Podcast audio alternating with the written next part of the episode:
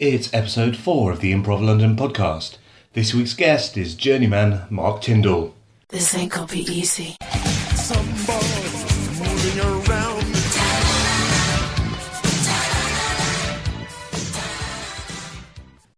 Well, we've made it to episode 4. Thank you all for listening. And uh, exciting news we are now on iTunes, so we are more accessible. Anyway, um, every week, I think I'm going to probably end up saying the same thing, but uh, I really enjoyed listening back. I really enjoyed having the conversation with Mark at the time, and then I really enjoyed listening back to it before uh, putting it together and uh, loading it, uploading it online. And uh, this has led to me wanting to record more of my uh, conversations that I have with friends, uh, which somehow somehow is weird. That's that's seen as unacceptable. Anyway, um, here's Mark.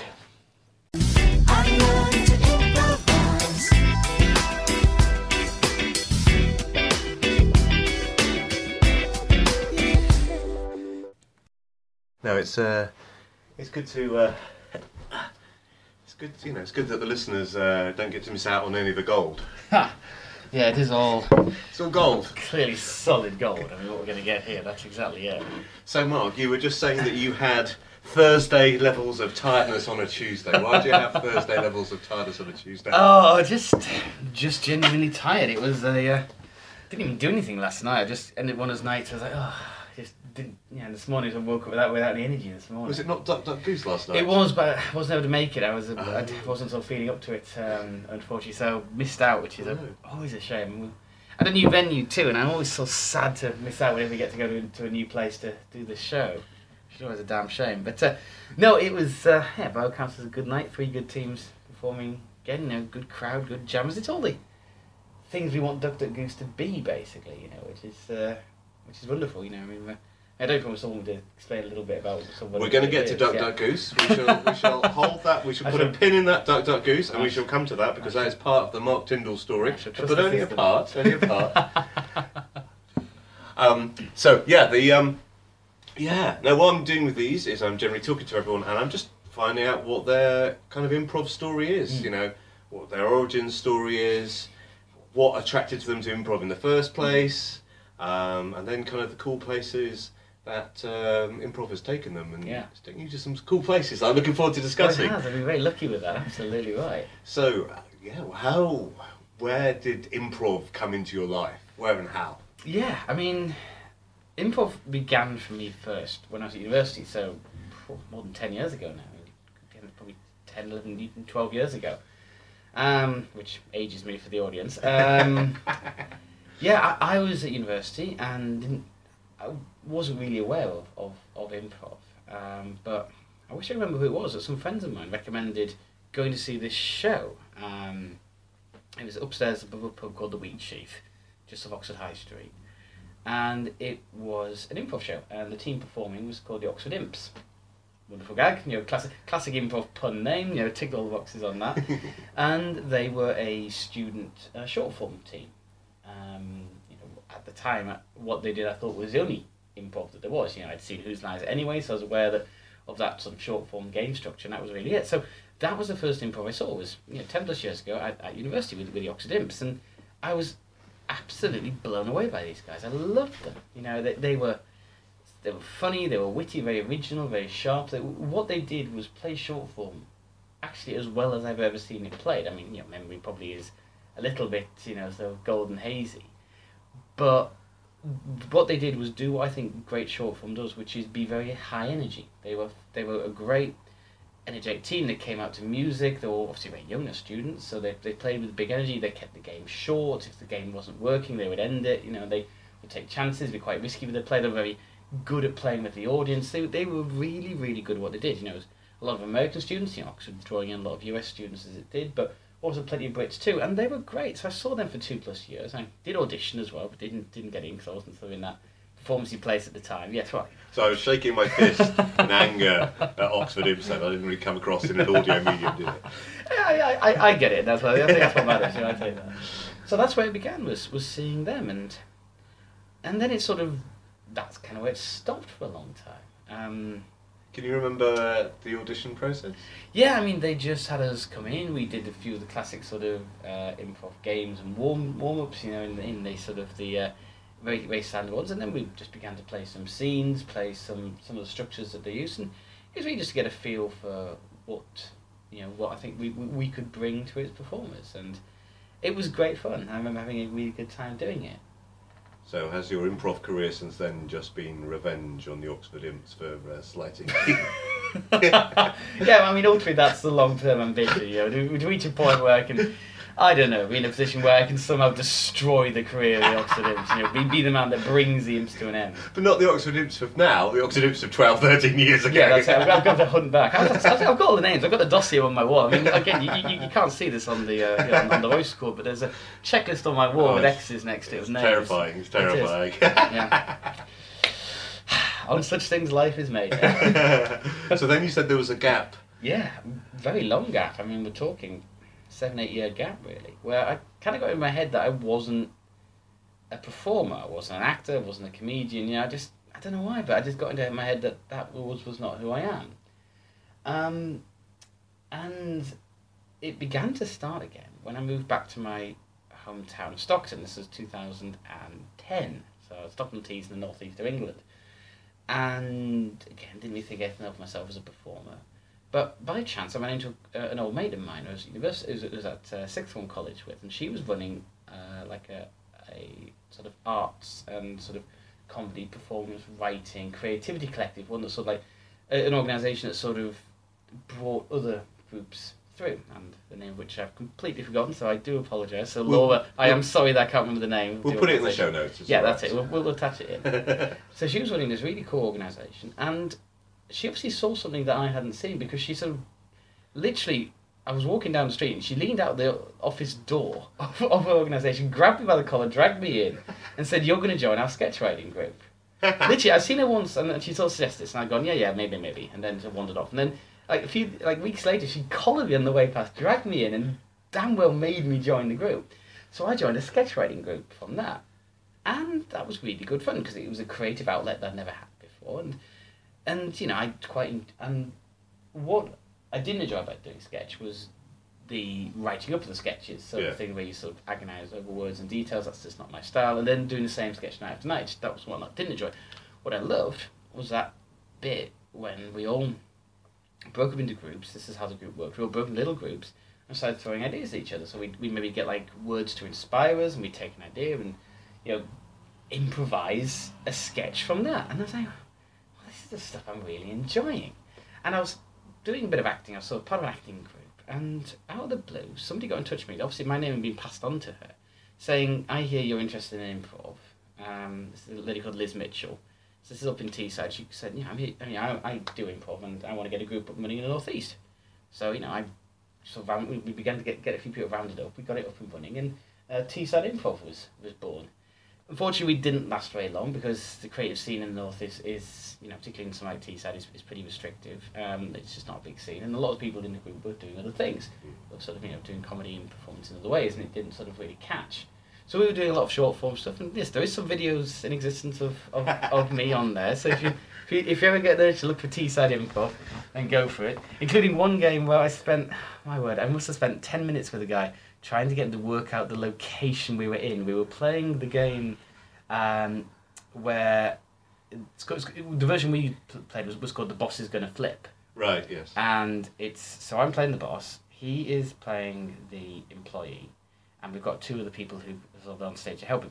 And he is late for work, but he doesn't know why because he's gone out of the room while we've while we've generated the reason. So it's that classic one of we've got to keep the scene going, keep the keep the comedy working while he works out what's going on. And the guy who was the um, was the employee was bless his heart one of the least good at that game possible and one of the least sort of aware people I've ever played with. He's a ni- really nice guy, but he was terrible at that game. so I was like, oh, okay, here we go. And we got the. He was in the French Foreign Legion, and his camel wouldn't start. That was the reason why I was like. And I kid you not, I looked at the video. I am. It felt like an age, but I think it was about ten minutes trying to get the work out using the French Foreign Legion. I mean, doing the accent. I was doing jokes about being in the desert, burying up the sand, having the Arabs eat him. I mean, it was like, what else can we do? And even got to the point where I said to him, "What accent do you think I'm using?" And he went, "Italian." and it, it's it's it somehow works. It became a strange Zen experience doing it, and eventually we got there. And yet we got there really quickly. Once we sort of got over the hump of we were in the French Foreign Legion, we got there really quickly. It was crazy. So that was a lot of fun. So that was kind of the epitome of what we were about. We had a ton of fun doing that. Um, and then, so that was kind of got me back into improv again. You know, the idea of it. And then, it, so that was in my head that when I came down to London back in the sort of towards the end of 2013, improv was like, okay, improv is one of the things I want to do, you know, because I knew coming down to a city like London, I had some friends and some family down here already, but with the city being as it is, I mean, the size it is, you need a community to be part of. You know, it's like, okay, I need to come into something because it's going to be my way to, to have a social life. So literally put improv London in Google and went to all the things that came up in the first hits. So went to the, went to Hoopla, went went to the nursery. You know, began to get to meet the teams, go and see shows, and that's just that's where it began. You know, and this thing that was meant to be one of many things I was going to do, you know, uh, two years ago has become the thing that I do and become my life, and it's that's kind of the origin of it, and it's sort of where it's brought me to here in London, being so involved with it all. Can you remember which uh, which class you did first? I, oddly, I think the first like main class did as opposed to just a drop in was a nursery improv Shakespeare. workshop. I like you know go straight into a really odd and esoteric class. You know none of this sort of you know go and do the sort of you know the the, the, the, the introduction to improv stuff. None of this sort of you know level one or you know thing. No no, straight to doing the weirdest possible thing. So go and do Jules Munns's improvised Shakespeare workshop. Which I haven't done, but it does sound amazing. It is brilliant. Yeah. I had the most fun doing it. I mean, you know, Jules is like so many of the teachers in London, a wonderful guy, and he's so much fun to play with because he because he pushes really hard to like push an idea to destruction, and that's really at the core of a lot of like Shakespearean style. It's understanding what you're doing, then pushing it to destruction, and getting to break the improv rules. Of course, I didn't really know the rules too well at the time, but the great joy of it is you get, particularly with Shakespeare, is you get to do like long declamatory speeches. and You get to talk and talk and talk in a way that you never would in a normal improv scene. You know, you, you would never normally monologue Yeah. in that way. Whereas, you know, so much of Shakespeare is built around these long, like, expositionary monologues or monologues about feelings. I remember Jules always put in this way of, like, he always talked about this idea of you, like, you know, the scene is you, like, going along in a horizontal. And then when you get a chance to monologue, Shakespeare is all about you then go vertical. So you then really dig down into a thing. And what was fascinating was like what comes out of doing that. Like you know, Mm. it's that classic thing in improv where suddenly you're saying something that you could never have planned to have said. It's like, where did that come from? Yeah. You know, that was like, it was. It, I I just found that fascinating, and that really began to light something in me. Like, oh, okay, this is this is an amazing scene. You know, starting to meet the people, starting really blown away by the teams I was seeing, and seeing the size of the scene compared to what I was used to. You know, obviously it's grown so much more since then, but just being amazed at what was going on around me, and you know, doing a workshop so inventive. I thought, okay, this is what is available in the city. That's amazing. And I suppose if you've done um, improvised Shakespeare as your first course, then nothing else holds any fear, really, does it? If you've uh, Well, the I, the only thing that that's still complete. Well, no, two things have completely still broken me in, in, in improv, and I'm still working on them both.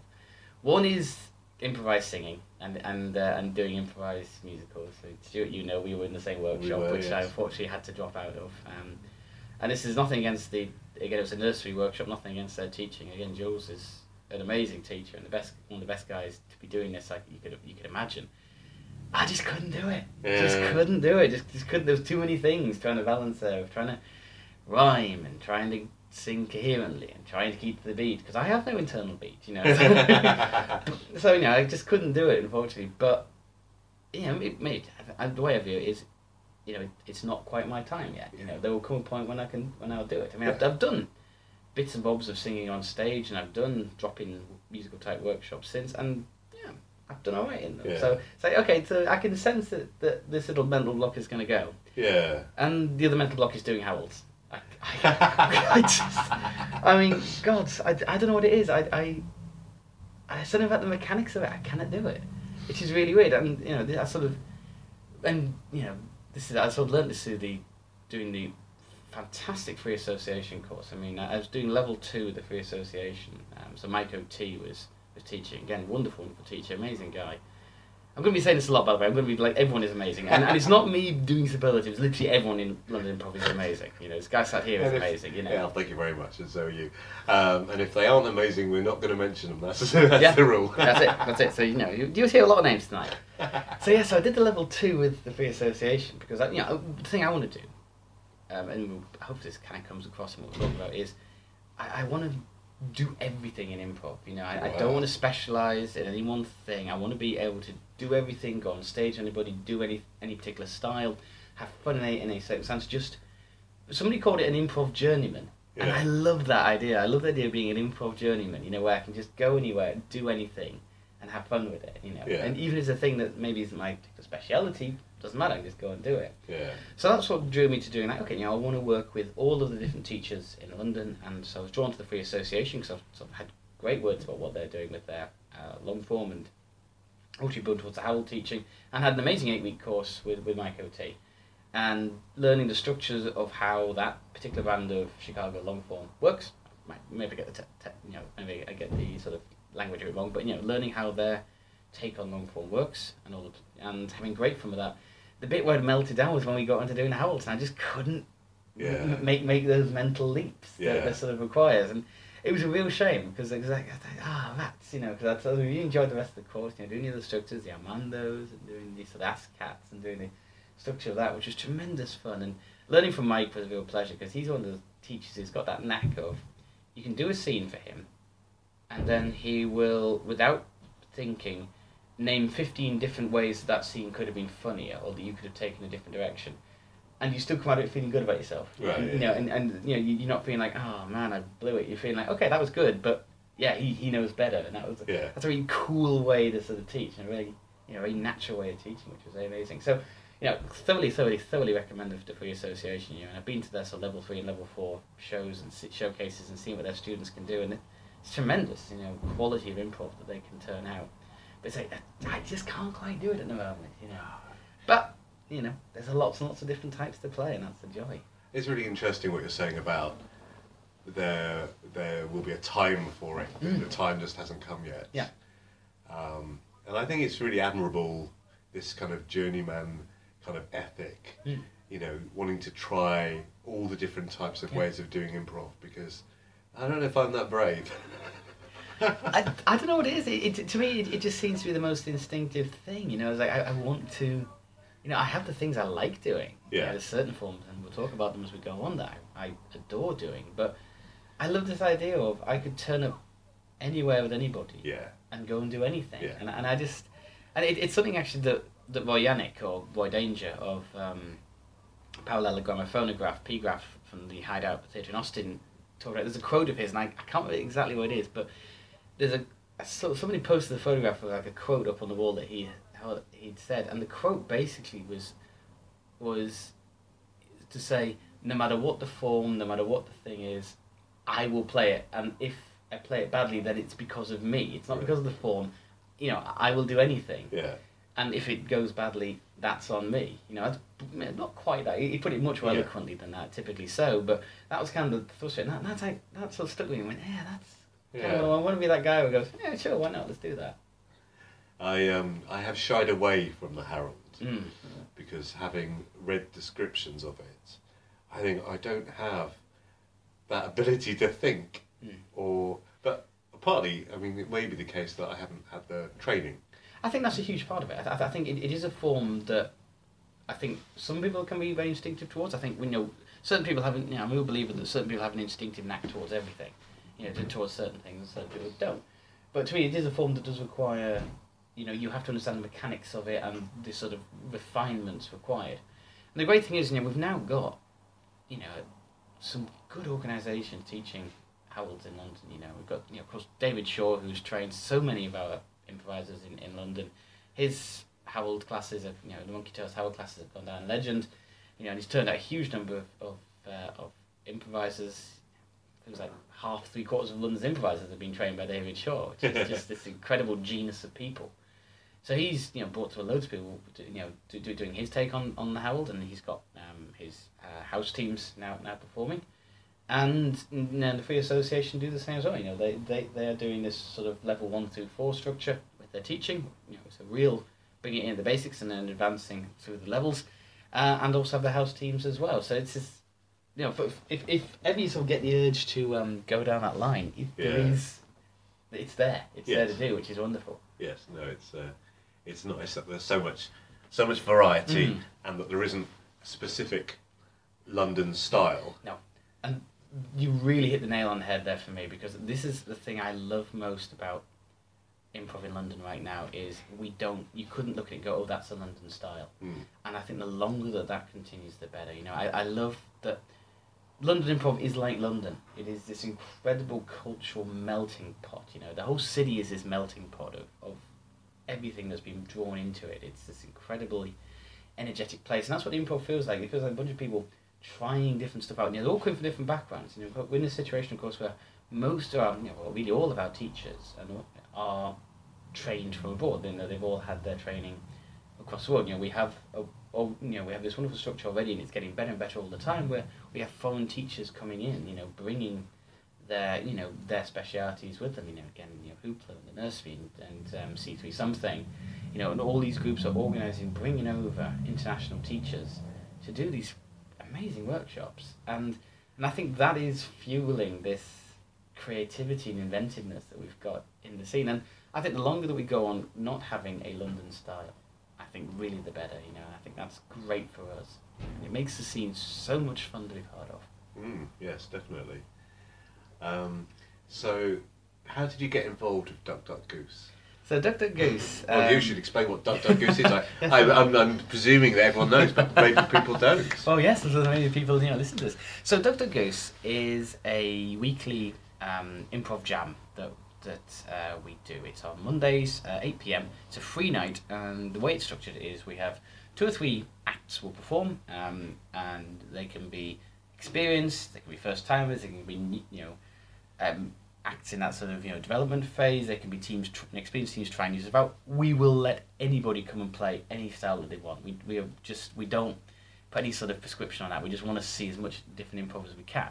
So we have the acts, but the big thrust of the night is it's we also give a lot of jam opportunities to people too. Because one of the things that again I love in improv, and really all of us involved with Duck Duck Goose love, is this capacity to get on stage with a person you've never met before. You maybe literally making eye contact and learn the name for the first time at that moment, and you go and do improv together. To me, there is something awesomely pure about that feeling of you step on stage and you go, all right, let's do this. You know, you know let's get a word at word. Okay, let's make something happen. And and I love that because it's amazing. You know, Does that not terrify you? it doesn't. You know, I, this is always the thing that every time I tell people I do improv, they always say, "Oh, it must be so scary being on stage." And I say, "It's not." To, to, to me, the scariest thing is being on stage with a script. That is terrifying. Uh, right. Because one, you've got to remember the script, and with a memory like mine, and two, if your script isn't working, Yeah. that's terrible to me. You know, that's scary. Whereas if you're on stage and you've no idea what you're going to do, and the audience knows you've no idea what you're going to do, but then you just throw yourself into it and have fun with it, that to me is the easiest, most natural thing of all. So I love jamming. I've always loved jamming. This idea, you get on stage, you don't know what's going to happen. And yes, I mean, you know, having a regular team, performing people over and over again, that's where you can develop some really amazing input. That's where you know a lot of the great work sits. But for like spontaneous, true individual fun, this idea you get on stage and you go, okay, let's see what happens, is brilliant. So that's what we do. So at the Duck Duck Goose Jam, we really put a lot of emphasis on getting jammers up on stage, and we put we give a lot of time in the show to do. We do two person scenes, and we do um, like eight person like montages. So we put a lot of emphasis on on that, and it's great fun. You know, we have an amazing time doing it. I mean, at the moment, um, here in December 2015, we're based down at the Effra Social in Brixton. So we do a, we do the free gig uh, down, down Monday nights. But, you know, who, who knows where we'll be in the future. But find us online and Facebook and all that sort of thing. But um, I got involved with it back in 2014. Is it 2014? Just say it with conviction. Yeah, you know what? Yes, that's right. You, you, commit. yeah, you're only wrong in improv if you acknowledge it. That's right. Yeah, I'll have to check this. I think it was 2014 I got I first got involved with it, And it was a weekly show, and I started to go to it, and I was really enjoying it. And at that time, it was being run out of the Priory Arms in Stockwell by Vic Hogg and Walid Akhtar, uh, who'd sort of create, who'd create the night and, and, and were, were taking it on. And I absolutely loved it because I found the atmosphere to be great fun. I loved the fact it was weekly. I loved the fact there was a chance to get on stage and perform and jam. And I was going every week. And Vic and Waleed could see how engaged I was with the night, how much I was enjoying it. So they asked me if I wanted to become part of the team in presenting and running it. And I just jumped on it the opportunity. I said, yes, of course. And, you know, it's an amazing opportunity to have something like that. So it's gone on from there. Um, Walid eventually sort of moved on for Duck Duck Goose. He began to focus on uh, sort of, I think, sort of stage and screen acting uh, side of things, and he's doing that wonderfully. So for a while, it was, it was me and Vic running it. Then we began to think, okay, we, we, we kind of want to expand it from, from just us two. It's a lot of work for us to be doing it. We were ambitious. We wanted to develop the night. We wanted to keep doing it weekly. We want to keep, you know, pushing it, publicising it, getting more and more people coming. Because it's kind of growing, we want to grow it all the time. So we um, we realised that, that uh, there was a guy called Ed, Ed JD, who was coming weekly and was really engaged with it and really got in, buying into the vibe of what it was. And it's like, he was doing what I was doing, basically. You know? So Vic and I asked him if he wanted to be involved. And, you know, Ed was you know, generous enough to say yes, so he's jumped on and become part of the team. And since then, we've added four more guys to the team. And so we added um, Amar and Steph and Brendan and, and most recently, just last couple of weeks, uh, Dan. Again, all people who are coming every week, who are wonderful players, they're great jammers, they're fun guys, and they get what Duck Duck Goose is all about. Because what we want the night to be is a fun and friendly place. You know, a place where people can try stuff out. You know, for acts to try stuff out, but also for jammers to just to go and feel there's a no pressure environment. Just to so to want to be relaxed and comfortable and able to get on stage and just see what happens.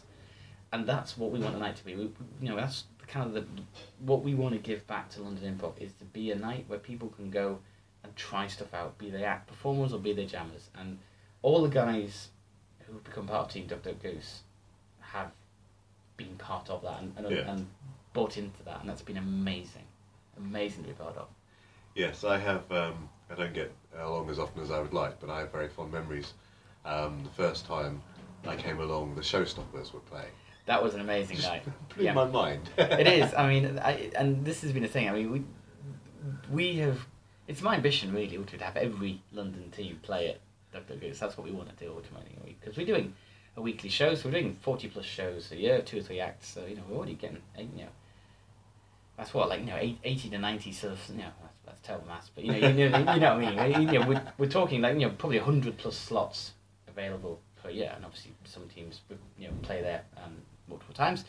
But yeah, we so we've got acts like the Showstoppers, and we've had these incredible teams come and play. But also we've had like spontaneous stuff that has come together on, on nights. You know, we, we had a situation um, where we had a dropout. So we had, I think it was Reese Collier and Nick Oram from um, uh, Do Not Justice Stage were there, and they just did a show. They just did an amazing two off together. You know, so that was fantastic. And we've we've had that kind of th- that spirit. You know, where people will just do stuff, and we are so lucky with both the well-known acts that we've had play. You know, we've had you know, teams of really incredible caliber people come play, but also teams are brand new into improv. You know, teams are doing it for the, doing their first show with us. You know, and it's that's a really fantastic feeling when someone says, "Yeah, you know, this is we got our first night at Duck Goose," and that's like, wow, you know, sort of feeling, and it's it's a beautiful thing. You know,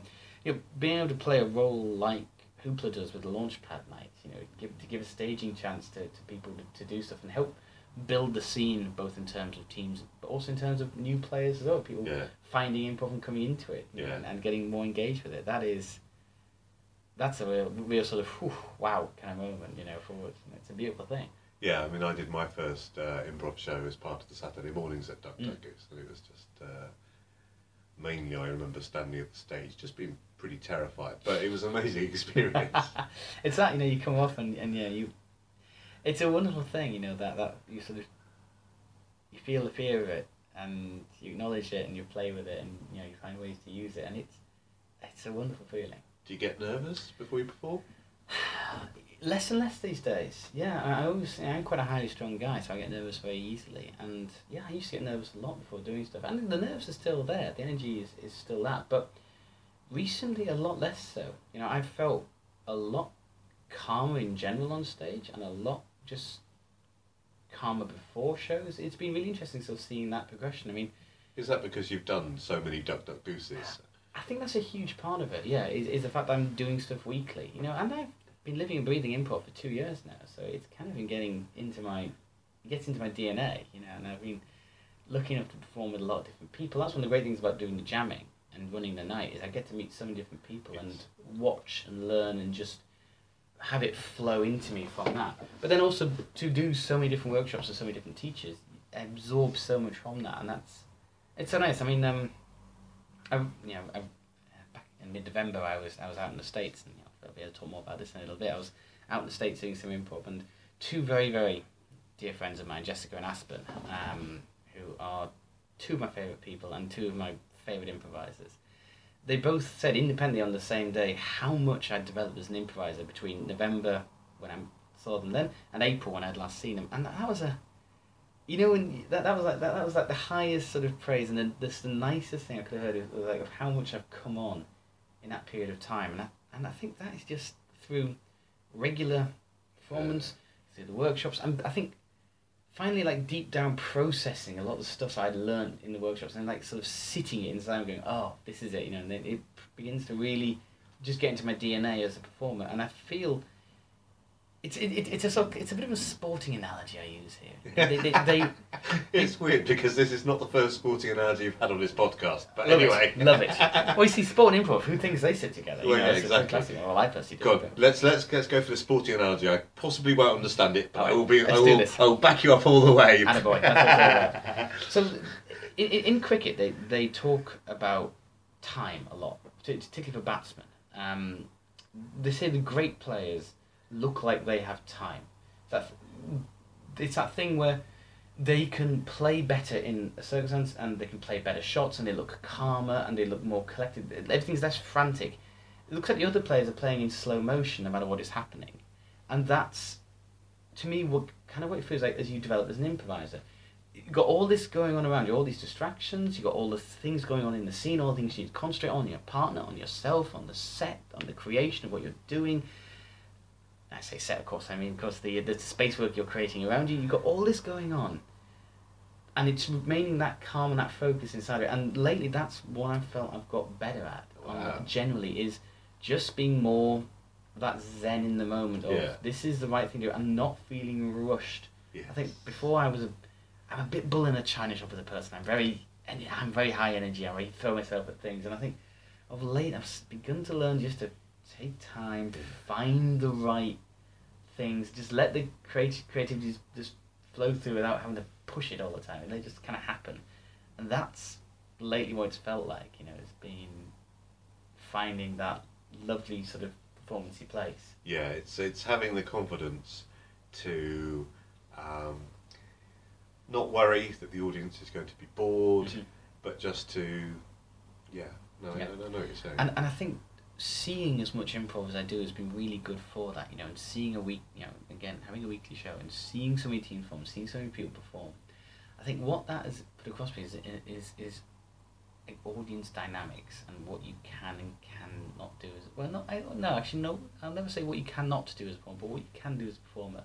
And I think the big lesson I've learned has been time. You know, you you you can watch performers just perform, just be on stage Yeah. improvising. You know, to to me, I personally I don't need to know straight away where they are, who they are, what their relationships are, what they're doing.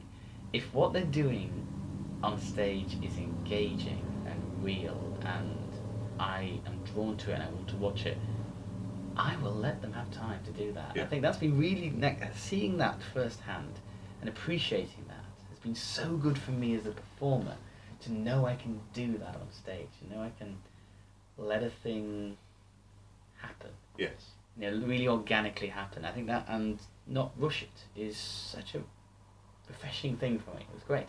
Yeah, and it's also interesting, and because when you're on stage, things that seem like ten minutes have actually only been a minute. Oh yes, I mean time is so deceptive on Yeah. stage. I mean, it can be incredibly long or incredibly short. It's never, in my mind, it is never actually the time it is. Yeah. It's never the time it is, and it's always so interesting that it's it's weird. It's so weird. It is weird, isn't it?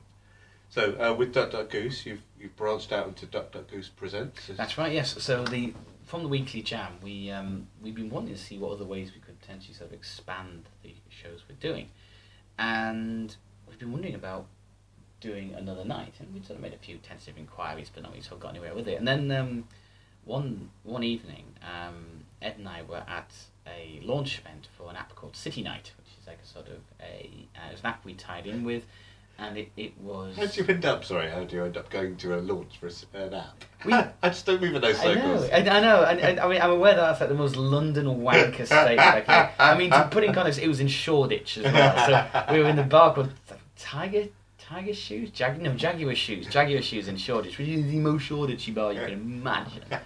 So I mean, I mean, I, I always regretted texting my parents because they, they would think what a sort of London wanker I'd become. I mean, my brother already thinks I'm a hipster. Hey, Paul. Um, and so yes, so they the the, the, the company City Night had, had got in touch with us because they were running they they'd created this app which is basically designed to tell you what is going on in your area in terms of um, entertainment, be it comedy, be it music, be it dance, be it anything really. And it work. It's a really cool idea. So it works on a geographic sort of basis. So you can sort of you know you can open up, put in your preferences of what you want, and it tells you what's in your area. Right. Yeah. So they'd found out about us, um, and we're looking to really branch in, into comedy. So we sort of worked with, with, with their team, and got ourselves set up with them. So they invited us to the launch night, and Ed and I could go along. So we went along, and you know it was supposed to be an inverted commas networking night. Yeah, right. night, night, night, night, night in the bar basically. But for once, the networking genuinely worked. Wow. The first person we spoke to, the first person we spoke to was a, was a guy called Dan, and he is the man in charge of bookings and running the Backyard Comedy Club in Bethnal Green, who was another partner of City Night. This is the first person and I spoke to. And he said, Oh, yeah, you guys do improv. Cool. I want to do an improv night at, at Backyard Comedy. It's something I've seen, you know, he knew it was a growing thing. And he said, Yeah, I want to do an improv night at Backyard Comedy. So he, he said, You know, how about we do a monthly night there? And we're like, Yeah. Right, there we are, done. You know, like, rubber stamped it there and then, and then got back to drinking. And, and it, it grew from there. So, you know, we ended this year doing three monthly uh, shows at um, Backyard Comedy. And what we wanted to do differently with Duck Duck Goose Presents is we wanted this show to, to be distinctly different to the jam. So with this one, it was like, okay, we want to use this night to grow improv. We want it because we're doing it in a comedy club that is not a a uh, improv venue. It's a stand up kind of bar, a stand up venue, and we wanted to tap into their audience and showcase the level that improv can be. You know, and actually show like guys, you know, this is how good it can be. So the focus we had on, we wanted to get in the what we consider to be the most established, the most consistent. I, I hesitate to use the word best because I don't like that that word, but the acts who could showcase what imp- how consistently great improv can be, and that was where we went with it. And you know, lucky, lucky, lucky, we've had three really fantastic shows. We've had some knockout acts perform. I mean, the, the most recent one we did um, back in November, we had um, Project 2, who were one of the first teams I saw, and are still one of my favourite teams. That's John Monkhouse, Katy Schutte, and, uh, and Chris Mead, and they do this amazing geek and nerd culture sci-fi improv, which is just so brilliant. It's so funny. It's so clever. It is so. It it knows its genres incredibly, and they're just a brilliant team, and they're three incredibly experienced and just monstrously talented people. so we had Project Two, we had Multiverse Improv, which is a, a new musical team. They were just wonderful. I mean, they came and did a Duck Duck Goose jam, and we signed them up for the presents pretty much on the night because they just blew us away with what they were doing. They, they did this brilliant. They did up in Edinburgh. It's a brilliant format show. They do a, a sliding door style format show. So they they establish a character, like a central character, and establish a situation, and then they, having established that, they then have a decision point in the show, and they then play out a scene while doing it in musical, of course. They're doing it with songs. They then play out a scene of one decision. They then scroll back mm-hmm.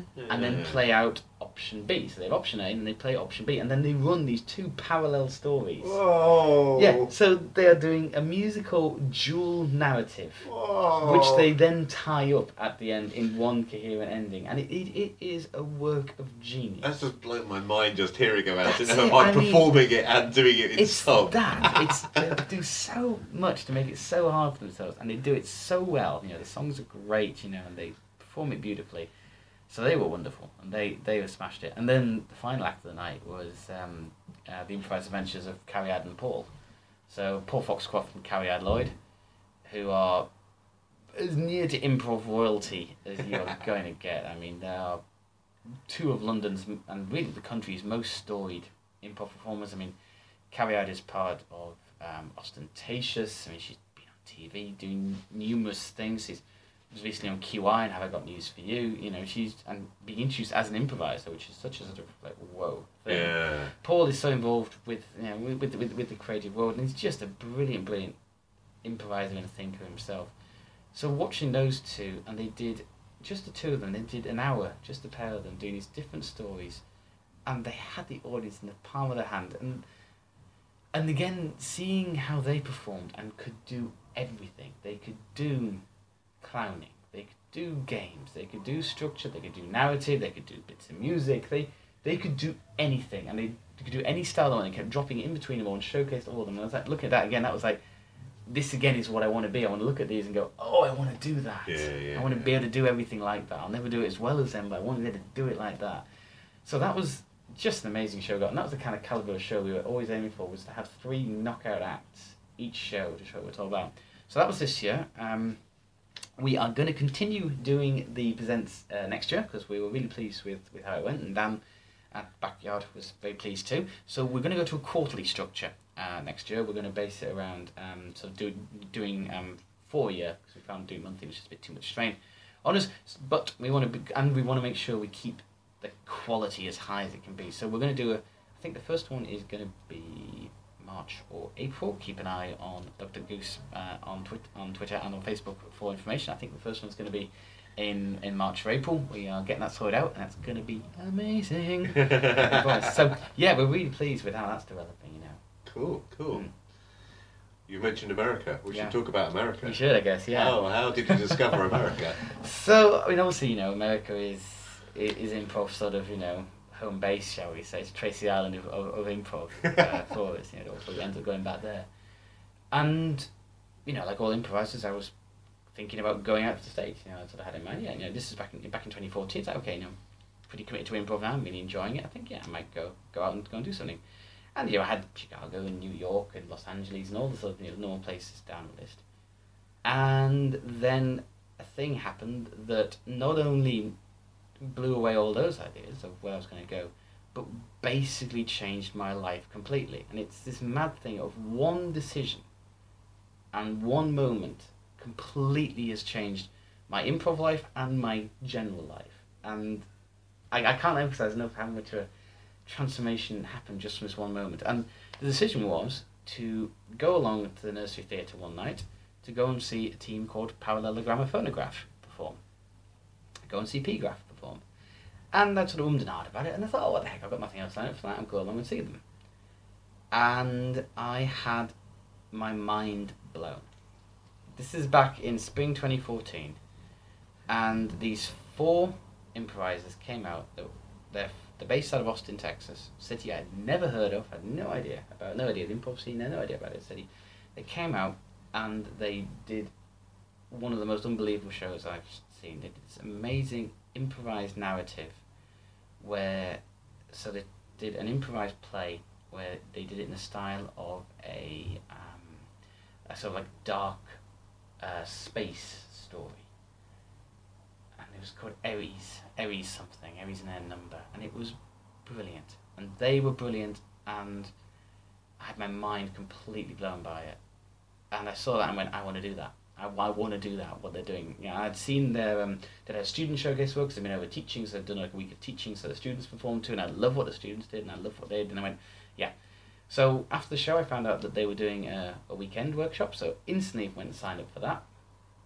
And under the care of Kaci, Kareem, Roy, and Valerie, the four members of PGRAPH, had one of the most wonderful weekends of my life. Just had a brilliant, fun weekend playing around in the Rag Factory, and learnt so much. Had such a good time. What did they do that was different from I other things you've done before? What it was was the way that they built this narrative, you know, and they built a story. But it's, what they do brilliantly, PGRAPH, is they build the simplest, barest bones story. They don't get lost in the narrative of it. They just do the simplest story, and then on that structure, they then hang character, performance, interaction, fun, playfulness with each other, and all of these different things, and and also their ability to do multiple different genres to their real genre team. I mean, put in context, they have been playing together for 10 years. When I was out in, in the States in November, they did their 10th anniversary show. They've done 600 plus shows together, which is just mind blowing. Yes. So these four people, and so I always used to say, you know, it's a, it's a, two two of them are married, and I would always challenge people when, when they first meet the four of them is to guess which which two are married, because I, I I would bet it would be the third or fourth option that you would think from from, from, from looking because they are so tight and they're so natural with each other. They are just brilliant, and it was just you know when something just it just got into my soul and got under my skin of like how much I was enjoying it, how good I felt doing it, how much better as an improviser I felt doing what they were teaching, and I had a great time. And at the end of this two week, that's like two week, God, I've only this this this two day workshop. Um, said, well, we're going to be doing a summer intensive back at our home theatre, the Hideout in Austin. Anyone want to go? And I went, yep, me. Instantly, it's like me. I want to go. I want to go. You know, and I and and I thought, okay, Mark, be sensible, be smart about this. You know, you just made an instinctive decision in the moment because you're excited. Go home and think about it. And three days later, I was still going. I want to go and do it. I want to go to Austin. I want to go. I want to go. I want to go to the city that I have never gone to before, where I know four people incredibly vaguely, and go and spend a week there. Yeah, that's a logical decision. You know, I want to pay all this money to go to a place I've never been before and don't know anybody there. And so therefore I did because it was an an itch that just was not going to go away. I had to scratch it.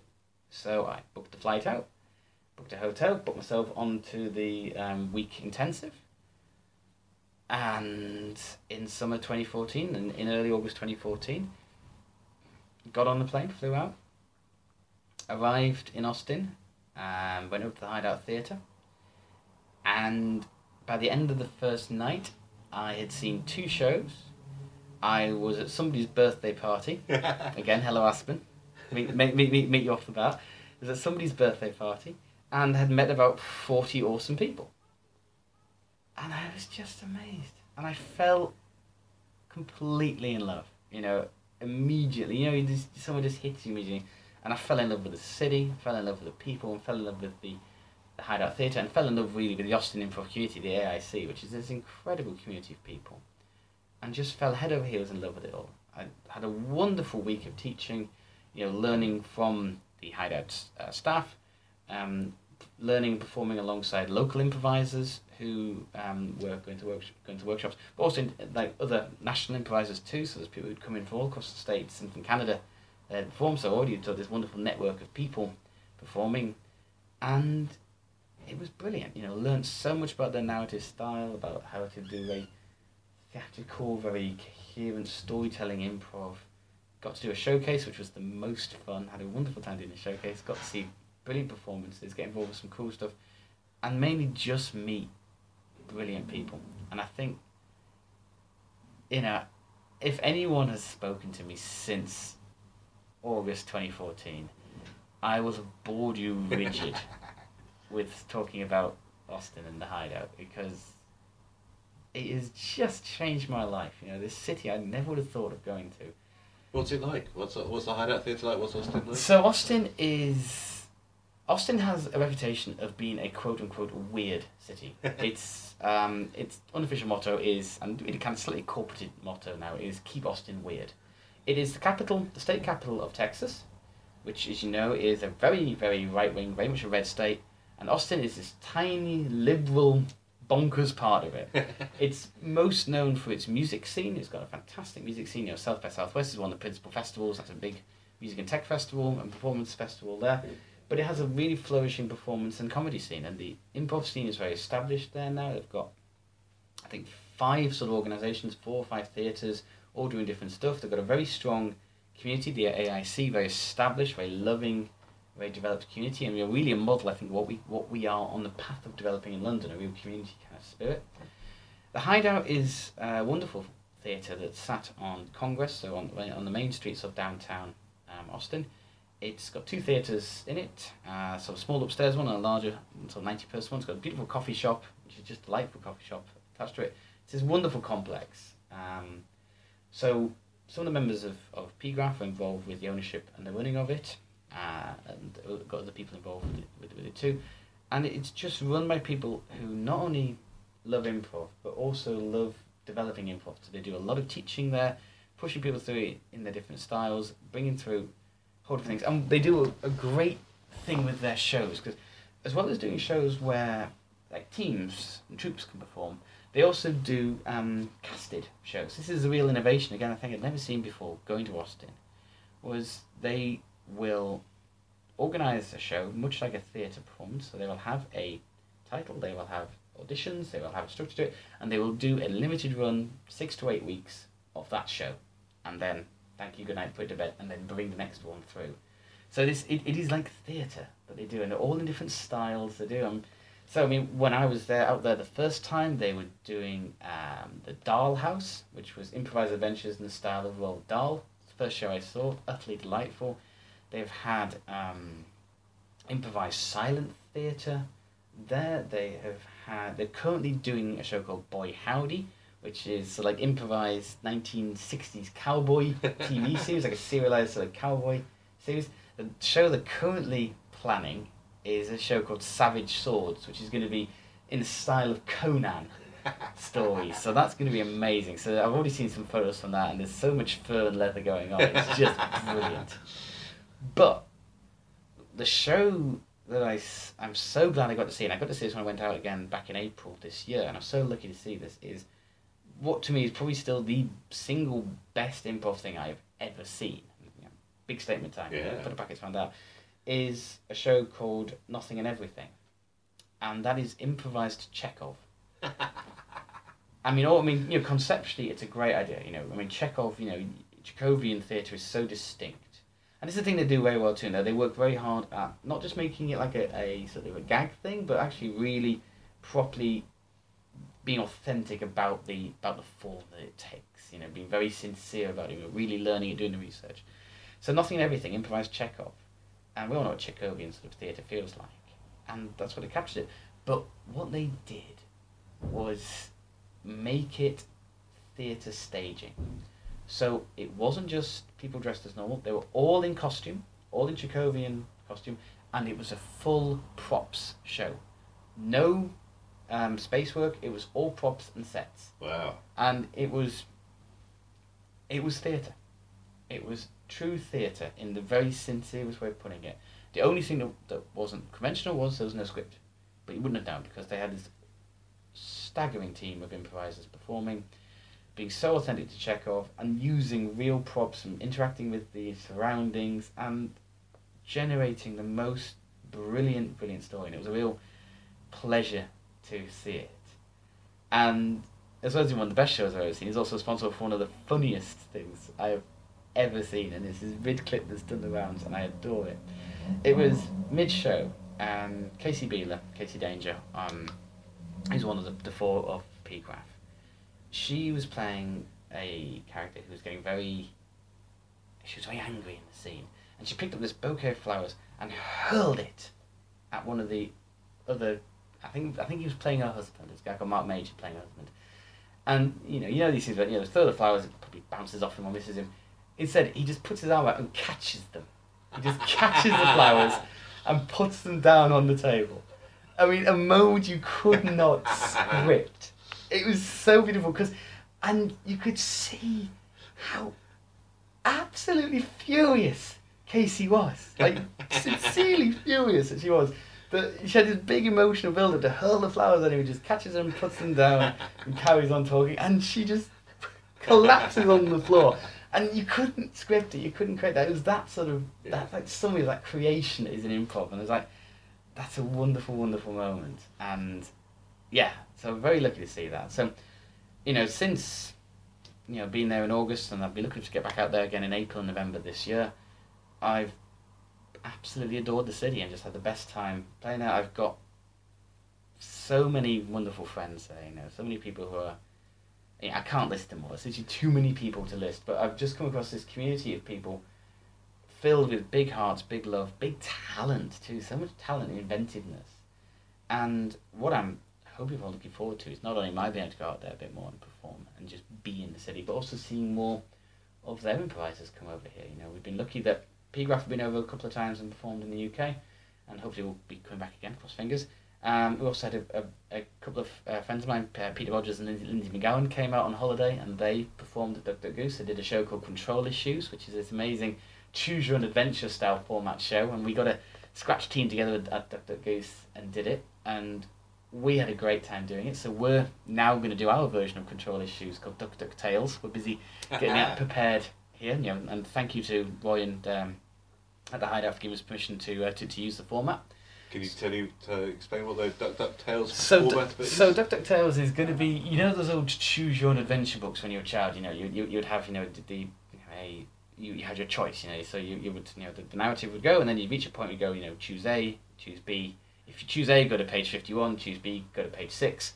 And you should make a choice, go to that page, and you see what the result is. That that's what control issues is. So the story is a narrative, but you have a narrator who sort of steers and guides the story, and he and the cast work together to produce points in the story where a choice, with two distinct choices, have to be made. And then it's up to the audience to decide which choice they want to go with, and the, the improvisers then play out that choice. Ah, that's cool. It's a wonderful, it's a really fun, you know, format. You, you, it's a good role for the narrator to play in it, you know, and the, and the cast themselves, and it gets you in the mindset of always like trying to find a pinch point, to try and find a sort of. So, I mean, one of the shows that, that we did, um, and we played it typically pretty wacky because that's just how we played it. We ended up in a situation where I was, I'd become a goblin king, as you do, well, you know. and I I was living in this society which is a very sexist society. We'd established that only men could inherit and women didn't have any power. And we reached the decision point of, well, I'm a goblin, perhaps I am also a king, so my choices are A, use my kingly powers to allow my sister to inherit the family business, you know, change the laws, or B, marry my sister and keep the business in the family. I mean, we didn't really need to know which option the audience chose, so myself and Big Hog were, as she was my sister, we got married, and my coach, you know, my, and my cousin was was appalled by that as our father, as you would hope. so uh, it was delightful. So we had such fun doing it, and we're going to be doing that, you know, introducing that next year, and we can't wait to be playing that as well, you know, developing a team out of it. So, you know, we're hoping them, you know, I'm personally obviously hoping that more of my friends will come over and also bring their improv sort the goodness over too. So it's it's a city I can't recommend enough, you know, and a few of our improvisers have gone out there. Uh, John and Katy and Chris have been out there. Jules Munns and um, and uh, Heather Urquhart have been out there. Andrew Gentile's been out there and performed. Um, Ginny Lyons has been out there and performed, and we're you know hoping so they've been lucky because they've seen real cream of London improv as well. You know, Yeah. so they've. I mean, I am by some distance the least competent and least sort of established performer. This is not false modesty. This is just genuinely like, these guys are amazing. So it's like you know, it's like I keep telling them, it's like you're so lucky you've seen these amazing people. So they've so we've got this sort of core of groups who've been out there and like been blown away by the place. And what's nice is as well as building the connections that way, we're also bringing something back with us. The nursery has recently been doing their series of uh, nursery originals, which are, are casted uh, narrative shows exactly inspired by the Hideout. You know, they've, and they've made clear that these are Hideout inspired shows because Jules and Chris and the creative team at the nursery have been so inspired by what they've seen. You know, felt very much as I have. So that's been a wonderful sight to see, sort of seeing the inspiration come through in different ways uh, Yeah. there. So that's for me because, you know, though I want to be a an improviser who can do anything, what I most love doing is narrative. Yeah. You know, I mean, I, I love to do. I love to play scenes and I love to play narrative, and those are the main things that, that, that come out of the hideout, and that's what I most love doing is, is that kind of not particularly structured play, just letting letting it happen, you know. Um, as well as the hideout, my other big, you know, as well as the hideout and this obviously the London teachers I've learned from, my other biggest inspiration is Dave Razowsky Oh, yeah. you know, and he's a huge inspiration to me. I've been looking to learn from him a couple of times. And he, of course, is all about very simple, very authentic improv. That thing you step on stage, you react to the person in front of you, and you create something there and then. Just like you don't sort of preload ideas, you just let the thing happen. You look at the person and you act authentically. And that was mind blowingly good for, for doing that. And and he does a format called two chairs. So two improvisers on stage, both at a chair, and they don't take suggestions from the audience. They just walk around with the chairs and ask the audience to say stop, and then, then put them down, and that's the scene painted there, and that's how they created from that. And um, I, what's that? I, I lo- love watching this format. He and Jules have done it a couple of times in London. It's been brilliant. And I, I've done my take on it quite recently. Um, in my last visit to the States in November, I, as well as going spending a week in Austin, I was lucky enough to be part of the Tampa Improv Festival. Wow. So I, um, two friends of mine, um, Nick and Hannah, um, Nick, um, Nick, Nick, Nick Riggs and Hannah Prince, uh, who I met in Austin back in summer 2014 at the intensive. They are two of the main driving forces of improv in Tampa, Florida, and they created this festival, Tampa Improv Festival. I think this is the third year I think they're doing it, and I'd seen her doing a festival, so I dropped them a line and said, "Hey guys, you know, congratulations with the festival. You know, I'm planning to come out to the states around at this time. Can I come by and see the festival?" And they said, "Yeah, sure. Do you want to perform?" And I was like, "Yeah, of course I do." so I said yes, and then decided I need to work out then what I was going to do. That's the right way around. Exactly so. I think I, I like to think that's exactly what it is. So I sort of thought, okay, I'm uh, good. To do something. I was like, well, I don't want to do a solo show because I, I've done some solo improv, but I, I like to play with people. That, It's more fun to play with others, I I really do. I sincerely think that. I mean, there's you know we can make lucky jokes if we want, but uh, but but, but I uh, I certainly feel better as a performer when I when I play with others. Um, so okay, do so. There's no one for the UK who's going to be available to come out, so I can't sort of do that.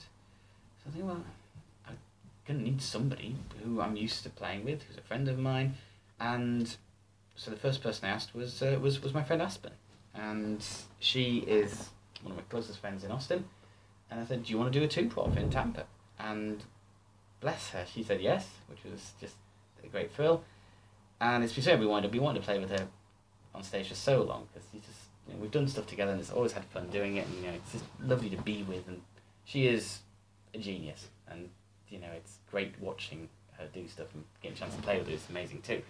So she said yes, and so I got back to touch Nick. Said, "Yeah, we're going to do a two-person show, uh, and we're going to record uh, an Englishman and a belle, because she is a Southern belle and I'm an Englishman, and, and I'm an Englishman. So we, we created a tune for that, you know, and she got the name for that, which is a wonderful decision.